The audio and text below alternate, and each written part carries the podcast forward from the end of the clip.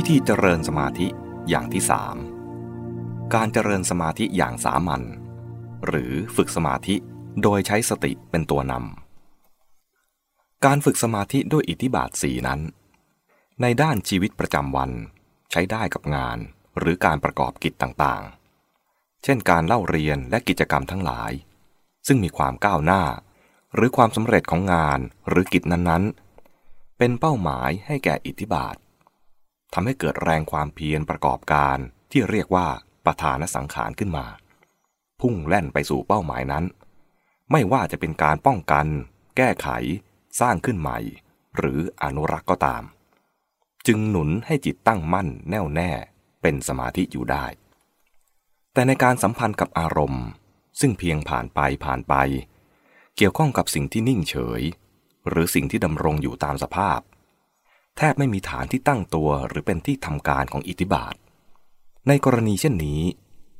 องค์ธรรมที่จะใช้เป็นเครื่องชักนำหรือฝึกให้เกิดสมาธิก็คือ องค์ธรรมพื้นฐานที่เรียกว่า สติ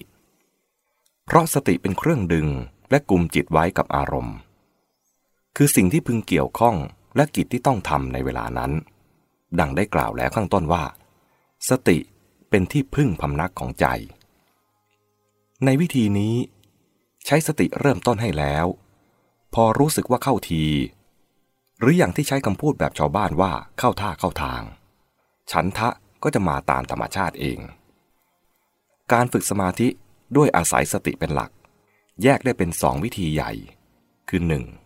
การฝึกเพื่อใช้งานทางปัญญา หรือมุ่งประโยชน์ทางปัญญา ได้แก่การใช้สตินำทางให้แก่ปัญญา หรือทำงานร่วมกับปัญญา โดยคอยจับอารมณ์ส่งเสนอให้ปัญญารู้หรือพิจารณา พูดอีกอย่างหนึ่งว่า สติดึงหรือกุมจิตอยู่กับอารมณ์แล้ว ปัญญาก็พิจารณาหรือรู้เข้าใจอารมณ์นั้น ตามวิธีฝึกแบบนี้ สมาธิไม่ใช่ตัวเน้น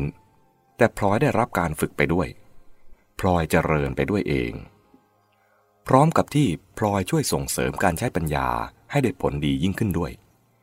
การฝึกแบบนี้ได้แก่วิธีการส่วนใหญ่ของสติปัฏฐาน ซึ่งได้แสดงหลักการทั่วไปไว้แล้ว ในตอนที่ว่าด้วยสัมมาสติข้างต้น และเรียกได้ว่า เป็นการเจริญสมาธิในชีวิตประจำวัน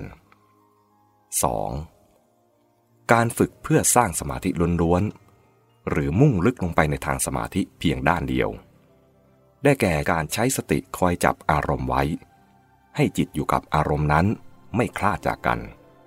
หรือตรึงจิตให้อยู่กับอารมณ์ที่กำลังกำหนดนั้นเรื่อยไป เป็นวิธีการที่เน้นสมาธิโดยตรง แม้หากบางครั้งจะใช้ปัญญาบ้าง ก็เพียงเล็กน้อย เป็นส่วนประกอบ เช่น เพียงคิดพิจารณารู้ไปตามที่จำจำมา ไม่มุ่งอย่างถึงตัวสภาวะ การฝึกแบบนี้ได้แก่ส่วนสาระสำคัญของวิธีฝึกแบบที่4 คือการเจริญสมาธิอย่างเป็นแบบแผนที่จะกล่าวต่อไป หนังสือนี้มุ่งกล่าวเฉพาะหลักการทั่วไป ยังไม่กล่าวถึงรายละเอียดของวิธีปฏิบัติ จึงขอผ่านหัวข้อนี้ไปก่อน